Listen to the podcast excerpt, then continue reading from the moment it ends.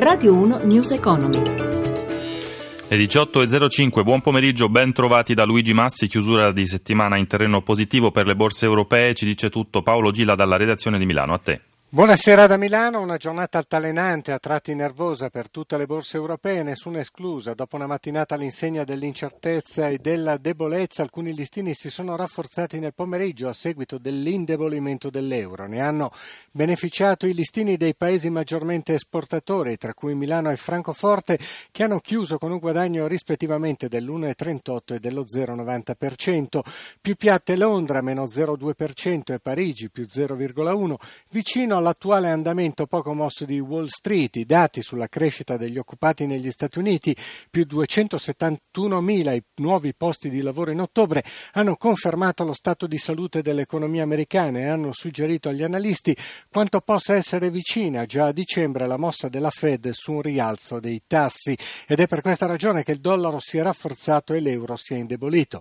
Ora il rapporto euro-dollaro è a 1,0728 sceso da 1 1,09 della mattinata. Stabilità sul versante dei titoli di Stato, lo spread è a 108 punti base in leggera risalita al rendimento dei BTP a 10 anni all'1,77%.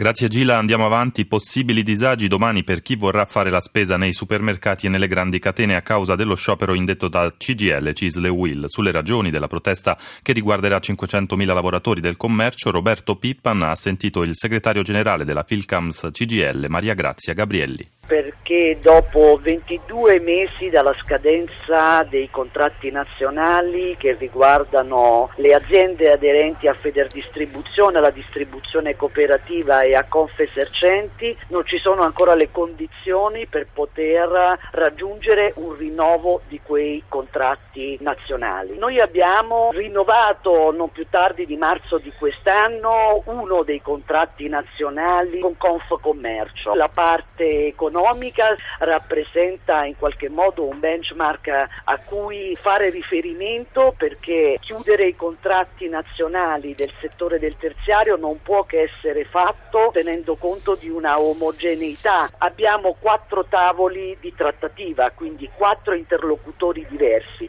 e questo non può rappresentare sicuramente una modalità con cui vengono differenziate le condizioni dei lavoratori semplicemente per il fatto di lavorare in aziende aziende diverse. Quali potranno essere domani gli effetti dello sciopero anche per quel che riguarda i consumatori?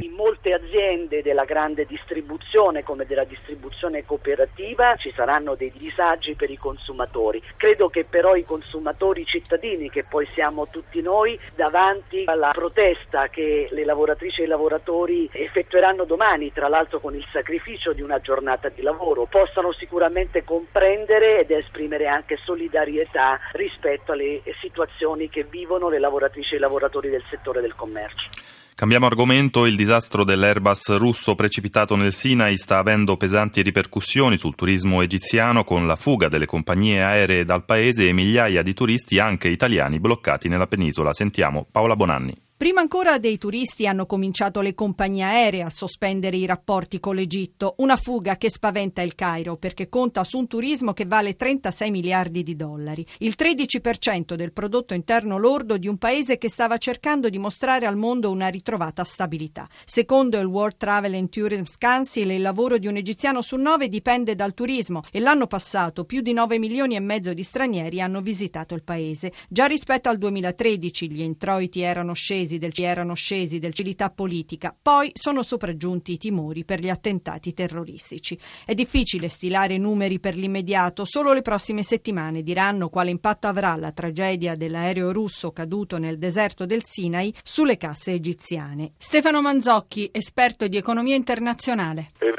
ripercussioni sono enormi, sappiamo che in questi giorni non solo l'Egitto ma altre località assolutamente importanti per il turismo invernale, penso alle Maldive, sono oggetto di allarmi. Questo significa che questa guerra strisciante che si combatte, la cosiddetta guerra mondiale terza, riguarda molto l'economia e il turismo è una parte importante di questa guerra. Dipenderà molto dall'esito delle indagini, secondo i tour operator, che prima di interrompere le vendite vogliono notizie ufficiali. L'Egitto del resto è un paese che appena le situazioni di stress rientrano, il numero dei visitatori, spiegano i circuiti dei viaggi, torna ad aumentare.